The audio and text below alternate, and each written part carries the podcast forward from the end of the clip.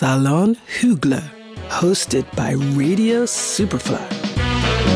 Im Herzen der Wiener Innenstadt in der Habsburgasse 9 befindet sich der legendäre Salon Hügler. Ein hochkarätiges Erlebnis, geprägt von meisterlichem Handwerk, lustvoller Tradition und außergewöhnlichen Menschen. Ich muss jetzt erst Schokolade essen, sonst laufe ich Der unrund. Volker braucht seine Schokolade, sonst dreht er durch, sonst wird er unrund. Wie jetzt einer Nacht von euch, Alter. Ich muss halt pünktlich gehen, weil ich muss meine Tochter vom... Tanzen, Ich sag Turnen. vom Sport. Und es kann sein, dass jetzt noch der Thomas kommt wegen den Diamanten. Ich hoffe, er hat es irgendwo verklopfen können. Das Sache ist, wir müssen ihn ausfassen. Oder den 1,2. 1,02 hat er. 1,02. Und er ist, er hat eine dicke Rundisse, äh, er der Rössler würde jetzt sagen, er zeigt sie kleiner als ein Karäter, ist aber größer als ein Karäter. Ist aber schwerer. Nein, weil er hat nur 6 cm Durchmesser, Okay. 6,2. aber er hat eine Top-Qualität. Er ist wirklich eine Top-Qualität. Thomas, mein Lieber, okay, you have some good news or not?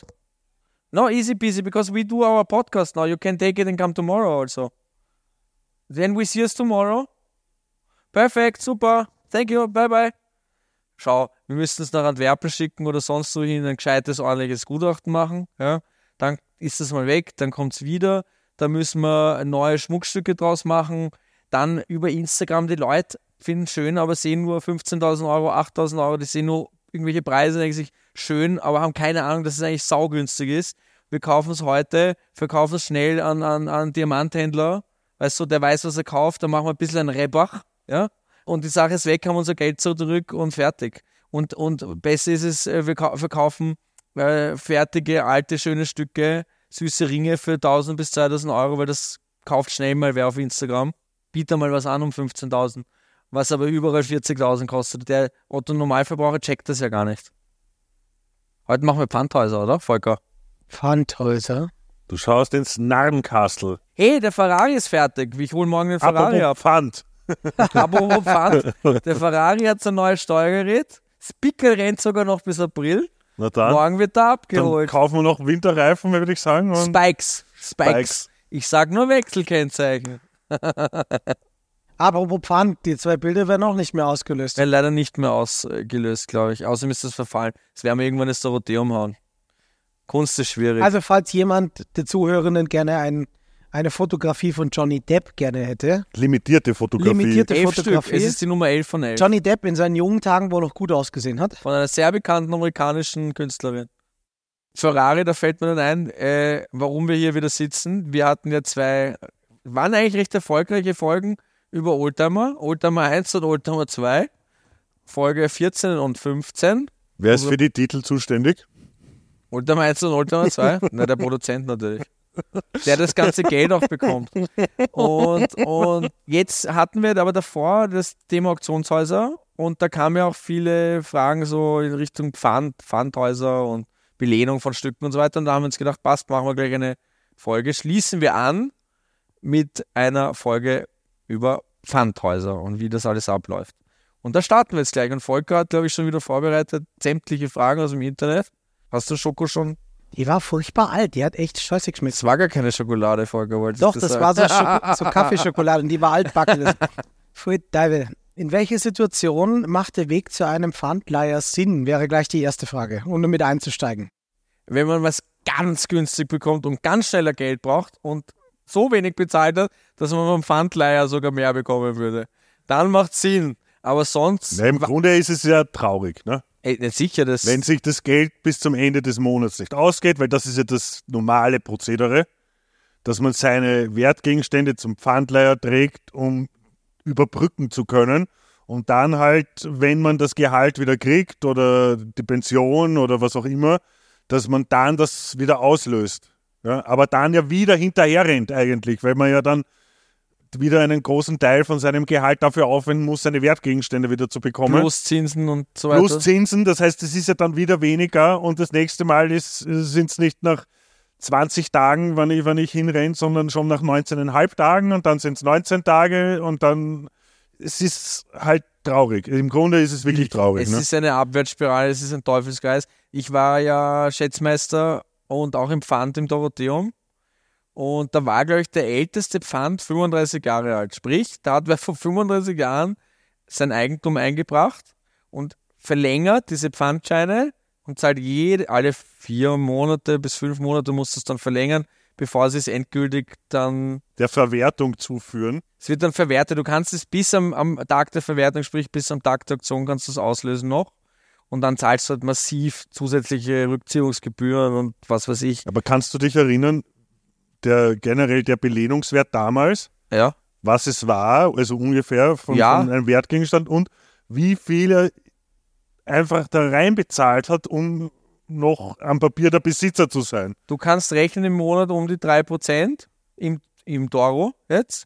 Die sind ja noch human. Ich meine, es gibt ja auch Pfandhäuser, da kommst du auf 8, 9, 10 Prozent im Das heißt, Monat. er hat das Ding alle drei Jahre gekauft. Neu. Im Prinzip ja. Ja, Ja, genau. gratuliere. Das heißt, er hat es zehnmal gekauft. Ja.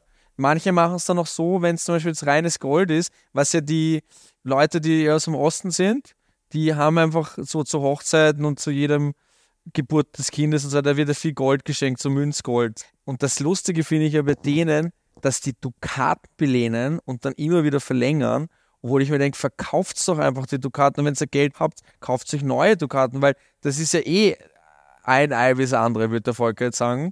Deine Dukaten, da ist er, hat er kein Marschall, da ist ja keine Nummer drauf.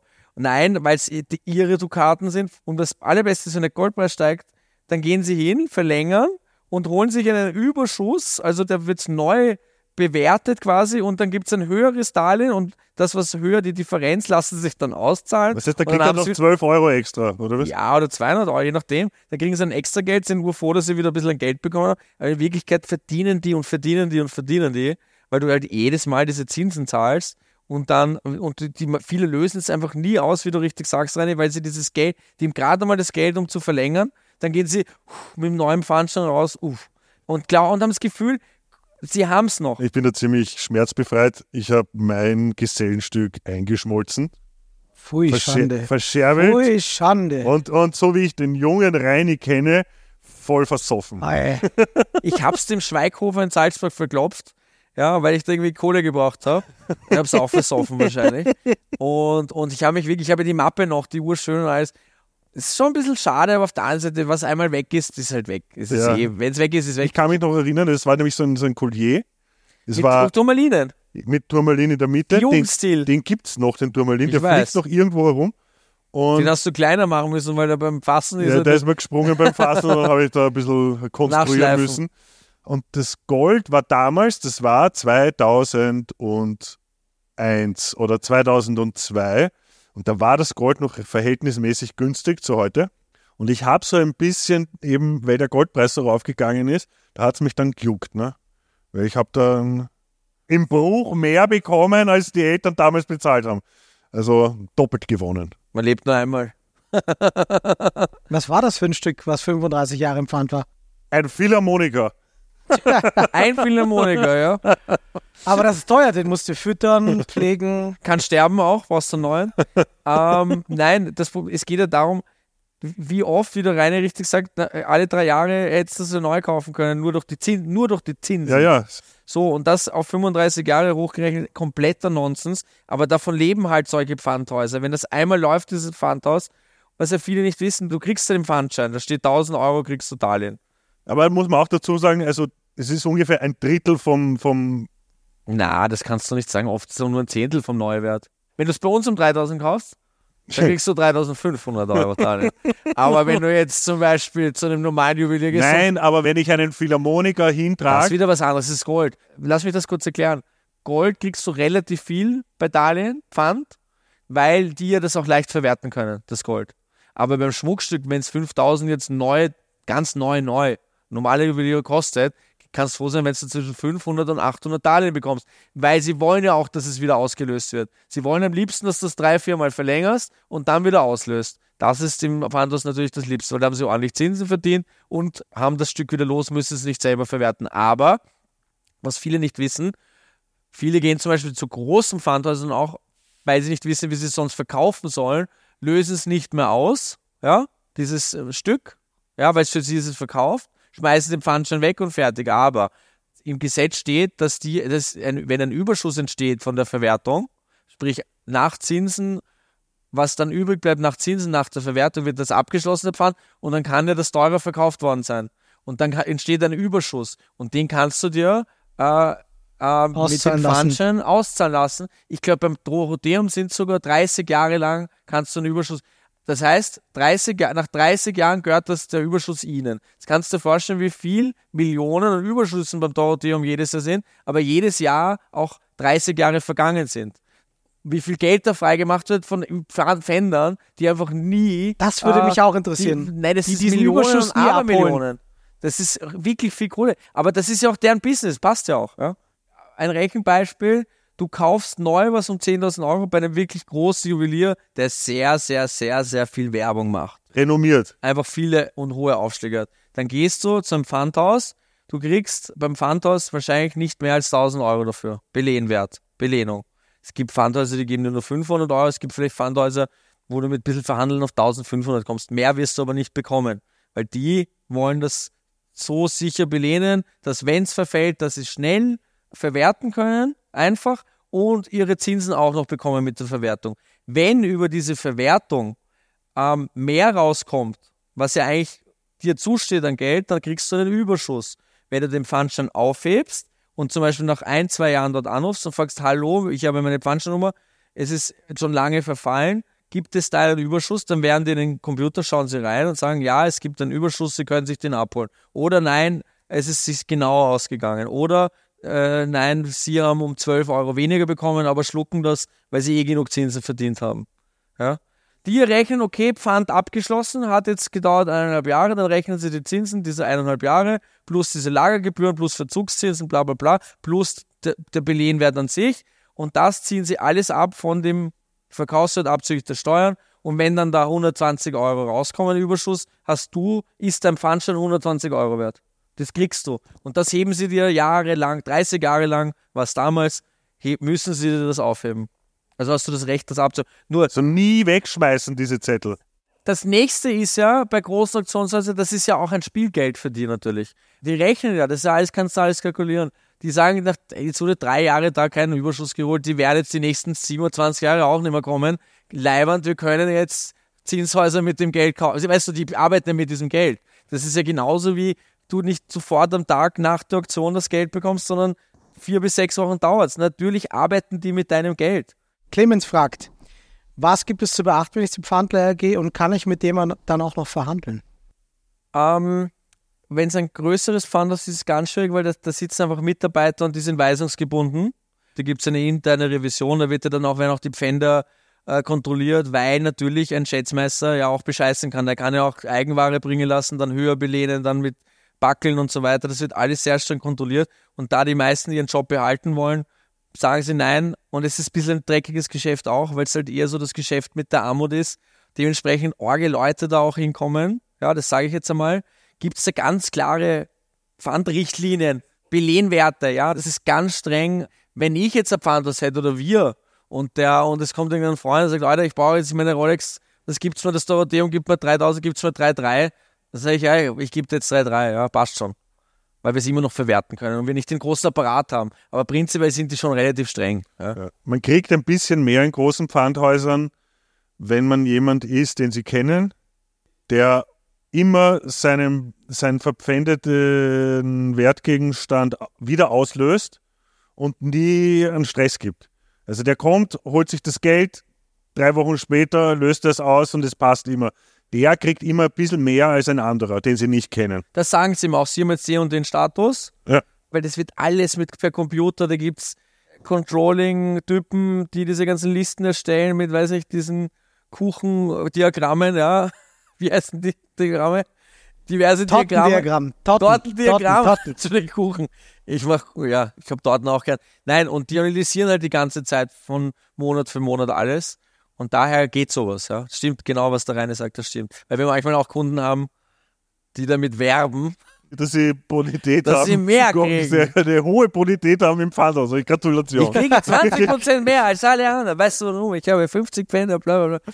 Ja, So, ich so, ja, hm. Schön für dich. Ich glaube, die nächste Frage, die auf meiner Liste steht von Moni, haben wir dann fast schon beantwortet. Wie lange kann man eine Sache pfänden? Das hast du ja vorhin 35 schon, Jahre. Solange du willst, solange, solange- du so Solange, solange du es dir, es solange du es dir leisten kannst, ja? solange, du es es dir leisten kannst. Ja? das ist auch eine gute Frage. drei Monate und dann gibt es nochmal eineinhalb Monate Nachfrist beim Dorotheum zum Beispiel. Das heißt, du hast vier, viereinhalb Monate Zeit, bevor sie es verwerten anfangen. Es gibt drei Monate läuft regulär, dann hast du sechs Wochen Nachfrist und dann geht es in den Verkauf. Wenn es dann schon, dann wird es vom Schätzmeister ausgearbeitet. Der macht dann einen goldenen Ring mit Brillanten, circa 0,2 Karat, ähnlich wie unsere Texte. Kommt nicht von ungefähr, ja. Und dann geht es in den Verkauf. Gewisse Stücke gehen gleich in den Sofortfreiverkauf und gewisse Stücke gehen in die Auktion. Und dann hast du bis zum letzten Tag der Verwertung hast du die Möglichkeit, es wieder rauszuholen. Aber es wird halt immer teurer natürlich. Eine gute Frage von Steve. Welchen Preis verhält man beim Pfandleiher im Vergleich zum Verkauf eines Stücks? Naja, ganz ehrlich, ist schwierig zu sagen, weil es gibt zum Beispiel, du kommst zu uns, wir wollen eher schönen alten Schmuck. So. Es gibt andere Ankäufer, die wollen nicht schönen alten Schmuck, die wollen irgendwelche modernen, Viele Diamanten viele drauf. Diamanten, was ich gar nicht pack. Ja. Da kann es sogar sein, und deswegen sage ich auch, gehen Sie schauen, was der Pfandleiher sagt, wenn das großflächig ausgefasste Sachen sind, wo viele Karat an Steine da sind, wo ich aber weiß, ich habe die Kunden nicht dafür, würde ich jetzt eher zurückhaltend bieten und vielleicht dadurch, dass die Pfandleiher sagen, aha, 10 Karat, die und die Qualitäten, das haben wir schon einen Belehnwert von durch das Gewicht, dass da beim Pfandhaus sogar, dass du mehr bekommst als von einem einfachen Ankäufer. Ja? Umgekehrt, wenn ein schöner Altschliff ist, irgendwas Nettes, was halt wenig Gewicht hat, bin ich mir ganz sicher, dass wir wesentlich mehr zahlen, als es bei einer Belehnung gibt, weil auch die Altschliffe niedriger bewertet werden. Ich will lieber einen Altschliff als einen modernen Schliff. Aber bei einer Uhr zum Beispiel, ja, wo du einen sehr transparenten Wert hast, einer Rolex jetzt, kannst nur verlieren bei einem Pfandhaus. Da zahlt dir jeder Ankäufer mehr. Bei irgendwelchen komischen Diamantschmuck, der schier ist wie der Zins, schierer als der Zins. Naja, da geht es um den Materialwert und dann kann es sein, dass du mehr rausbekommst, wenn du es wenn verpfändest. Und der Belehnwert ist meistens im Falle, in der Regel, sage ich einmal, ungefähr um 50% weniger oder 30% weniger als das, was du kriegst, wenn du es gleich verkaufst.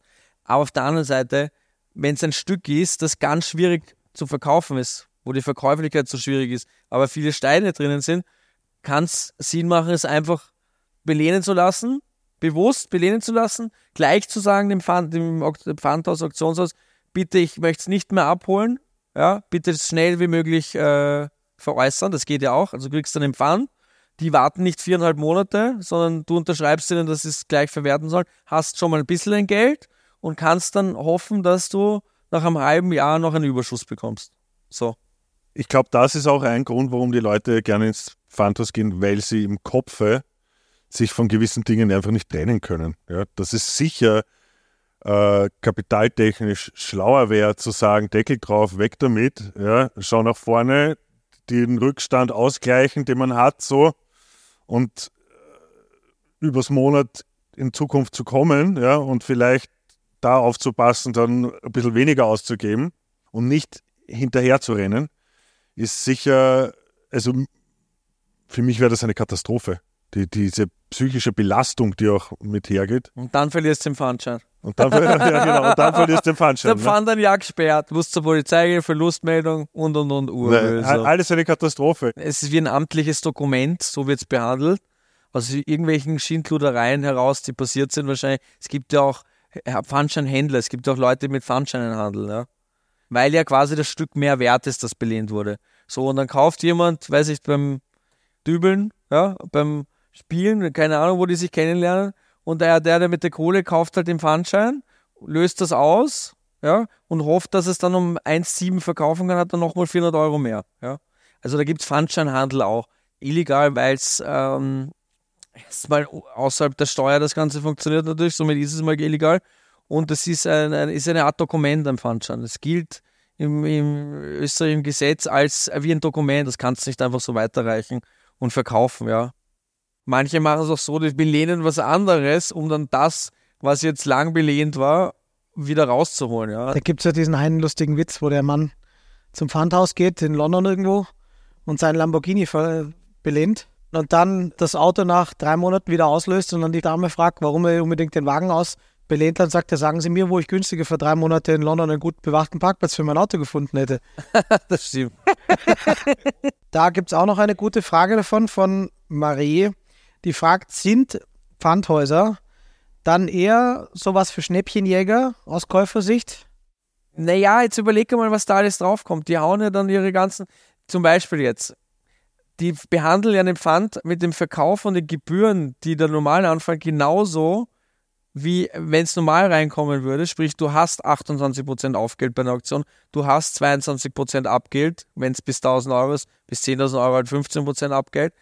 Nur dass zusätzlich dazu noch abgezogen werden die, die Zinsen. Das heißt, dass so viel dazwischen bis zum Endkundenpreis, dass ich, also aus meiner Sicht, für mich macht es null Sinn. Du musst ja auch als Pfandhaus das zumindest bei einer Auktion anbieten. So, und dann gibt es kleine Pfandhäuser, die geben das dann großen Auktionshäusern und dann, und dann siehst du anhand der Posten und der Nummern, wenn du dich ein bisschen auskennst, zum Beispiel im Dorotheum sind alle drei, 300er Nummern sind alles Verpfänder. Alle 1er Nummern sind Auktions, also Ware, die eingeliefert wurde. So, dann weiß ich schon, ah, das sind Pfänder, alles, was mit 3 beginnt. Was mit 1 beginnt, das sind alles normal eingelieferte Stücke. So. Aber da muss man sich schon auch auskennen. Ich habe zum Beispiel immer viel geschaut bei Pfandhäusern, Elektronikartikel als Student zum Beispiel. Da hat man eigentlich ganz gute Schnäppchen machen können, weil die das halt so scheiße belehnen. Ich hasse Elektronikartikel. Ja, weil es einfach der Wertverlust so hoch ist, dass man da tatsächlich im Abverkauf so ein. Schnäppchen machen kann, weil die, keine Ahnung, damals eine Playstation für 40 Also Euro das ist ja wirklich, ich meine, das ist ja unter der Armutsgrenze, dass jemand seinen für 40 Euro sein Handy belehnt und nicht mal abholt. Ich meine, das ist, da geht's, also da kann man sicher Schnäppchen machen, aber das ist schon Hardcore. Da ist die Frage, woher kommt dieses Handy? Ja, ist das gestohlen, ist das nicht? Ja, es ist auch wurscht. Aber bei solchen, da gehe ich, also weiß ich nicht, das finde ich schon arg eigentlich prinzipiell. Ich finde auch Auto belehnen und dann damit weiterfahren, ja, und dann holen sie das, kommen jetzt zu dir nach Hause und nehmen dir das Auto weg und so. Also das, das hat und die, die verleihen ja wirklich, wenn du das runterbrichst und ausrechnest, die kommen teilweise auf 50% Zinsen im, im, im Halbjahr. Ja. Teilweise kriegst du im ganzen Jahr kommst du auf über 100% Zinsen mit diesem ganzen Kleingedruckten. Wer soll denn das dann noch zahlen? Na klar holen die das Auto ab, weil du es nicht mehr zahlen kannst. So, na super. Ah, sie können weiterfahren mit dem Auto. Und dann, und dann kannst du es nicht zahlen und steht da, wie unangenehm ist das auch, ja. Aber das ist halt, das ist wirklich das Geschäft mit der Armut, ja. Abschließende Frage für unseren heutigen Podcast wäre nach seriösen Adressen oder wo Vorsicht geboten ist. Also so rein intuitiv würde ich jetzt sagen, also wenn, wenn sehr viel Leuchtreklame in der Auslage ist, ja, würde ich dann nicht reingehen. ja, Haben wir auch hier. ja, da muss man schon sagen, da ist natürlich das Dorotheum, das ist eine Bank, ne? Das ist Da eine Bank, ja. Die zahlen auch gar nicht schlecht, die belehnen auch teilweise nicht schlecht. gibt es in jeder größeren Stadt in Österreich. Ja. Die haben irrsinnig viel äh, Außenstellen. Dort ist die Ware sehr gut aufgehoben, was der Franziskus vorher schon gesagt hat. Also da, Die die, wollen ihn nicht übers Ohr hauen. sind gut ausgebildet, die Leute, die dort arbeiten. Ja. ja. Also da, da wird nichts passieren, das ist fair. Das, Das geht auch nicht ein, das geht auch nicht nein, das wird es in 300 Jahren, wie vorher angemerkt, noch immer geben. Zum Beispiel das eine gegenüber vom Dorotheum. Das hat ja auch immer super seriös, seriös. So, und was ist passiert? Die haben nur Kommissionsware und sind jetzt mega insolvent. Und da sind die Leute ganz schnell noch gekommen, gegangen, haben die Sachen rausgeholt. Sind dann teilweise haben sie es dann bei uns in Kommission gegeben oder verkauft, teilweise zu anderen. Aber viele haben davon nicht gehört und da, das hat jetzt alles der Masseverwalter. Und das ist halt schon, das kann schon passieren. Aber in Deutschland ein großes Auktionshaus, irrsinnig gehypt, ja, Online-Auktionshaus, das ist auch äh, krachen gegangen und dann hat der Masseverwalter dann die Leute ihre, haben ihre Stücke nicht mehr zurückbekommen. Ja? Was mich interessieren würde, gibt es, wir haben jetzt gerade vom Dorotheum gesprochen, was den Markt in Österreich ja ziemlich gut abdeckt. Gibt es irgendwas Vergleichbares in Deutschland zum Beispiel? Weiß ich gar nicht. Was gibt es da, den Goldhans? Mir fällt da spontan auch nichts ein. Den Goldheinz in Karlsruhe, das Auktionshaus Äppli in Stuttgart vielleicht. Ja, das ist kein Pfandhaus. Die machen halt Die machen auch. Pfand, glaube ich, wenn ich es die im Kopf habe. Ja, Also ich, das ist sicher gut, je größer und renommierter und desto länger es gibt, desto in Deutschland gibt es schon lang viele kleine Pfandhäuser, weil es sowas wie das Dorotheum eben nicht gab in Deutschland. Ja? Das ist ja hier staatlich gewesen bis vor 25 Jahren. Ja, das Versatzamt. aber ich kann mich zum Beispiel erinnern, in Mannheim gegenüber von unserer Wohnung war ein städtisches Versatzamt und das gibt es auch schon. Ja, sowas gibt's. Ewig. Sowas Also- gibt's halt in Das hat ja der regional. Kurfürst von sowieso dann wahrscheinlich gemacht, ne? Da war ja dieses zerpflückte Deutschland, das war ja nicht ein Reich, wie wir alle wissen, ne?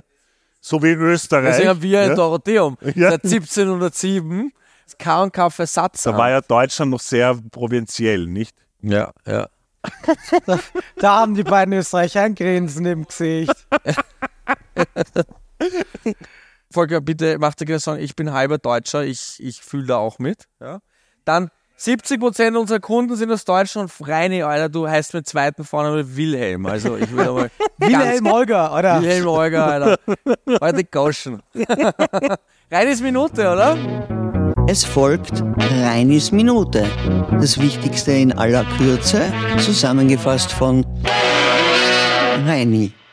Pfandschein oder den Berlinschein nie weg, also wirklich sicher aufheben. Dort, wo die Geburtsurkunde ist, dort würde ich das dazu stecken. Wenn der weg ist, Verlustanzeige, Polizei, ein Jahr gesperrt, also bis das wieder rauskommt, äh, vergeht Zeit und das Geld ist weg, also der Wert ist weg für den Zeitraum. Ne? Immer zum selben würde ich gehen, weil der weiß dann, okay, der holt es wieder raus und wenn man ein braver Pfand wieder Rausholer ist, dann kriegt man auch ein bisschen mehr. Also ich bin grundsätzlich kein Freund vom Belehnen, um nicht in diese Spirale zu kommen, dass man andauernd ein Pfandhaus braucht.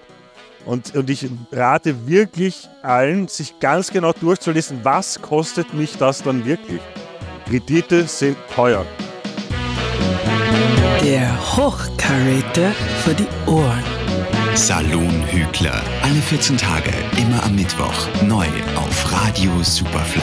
Und jederzeit zum Nachhören auf unserer Website superfly.fm und allen Podcast-Plattformen.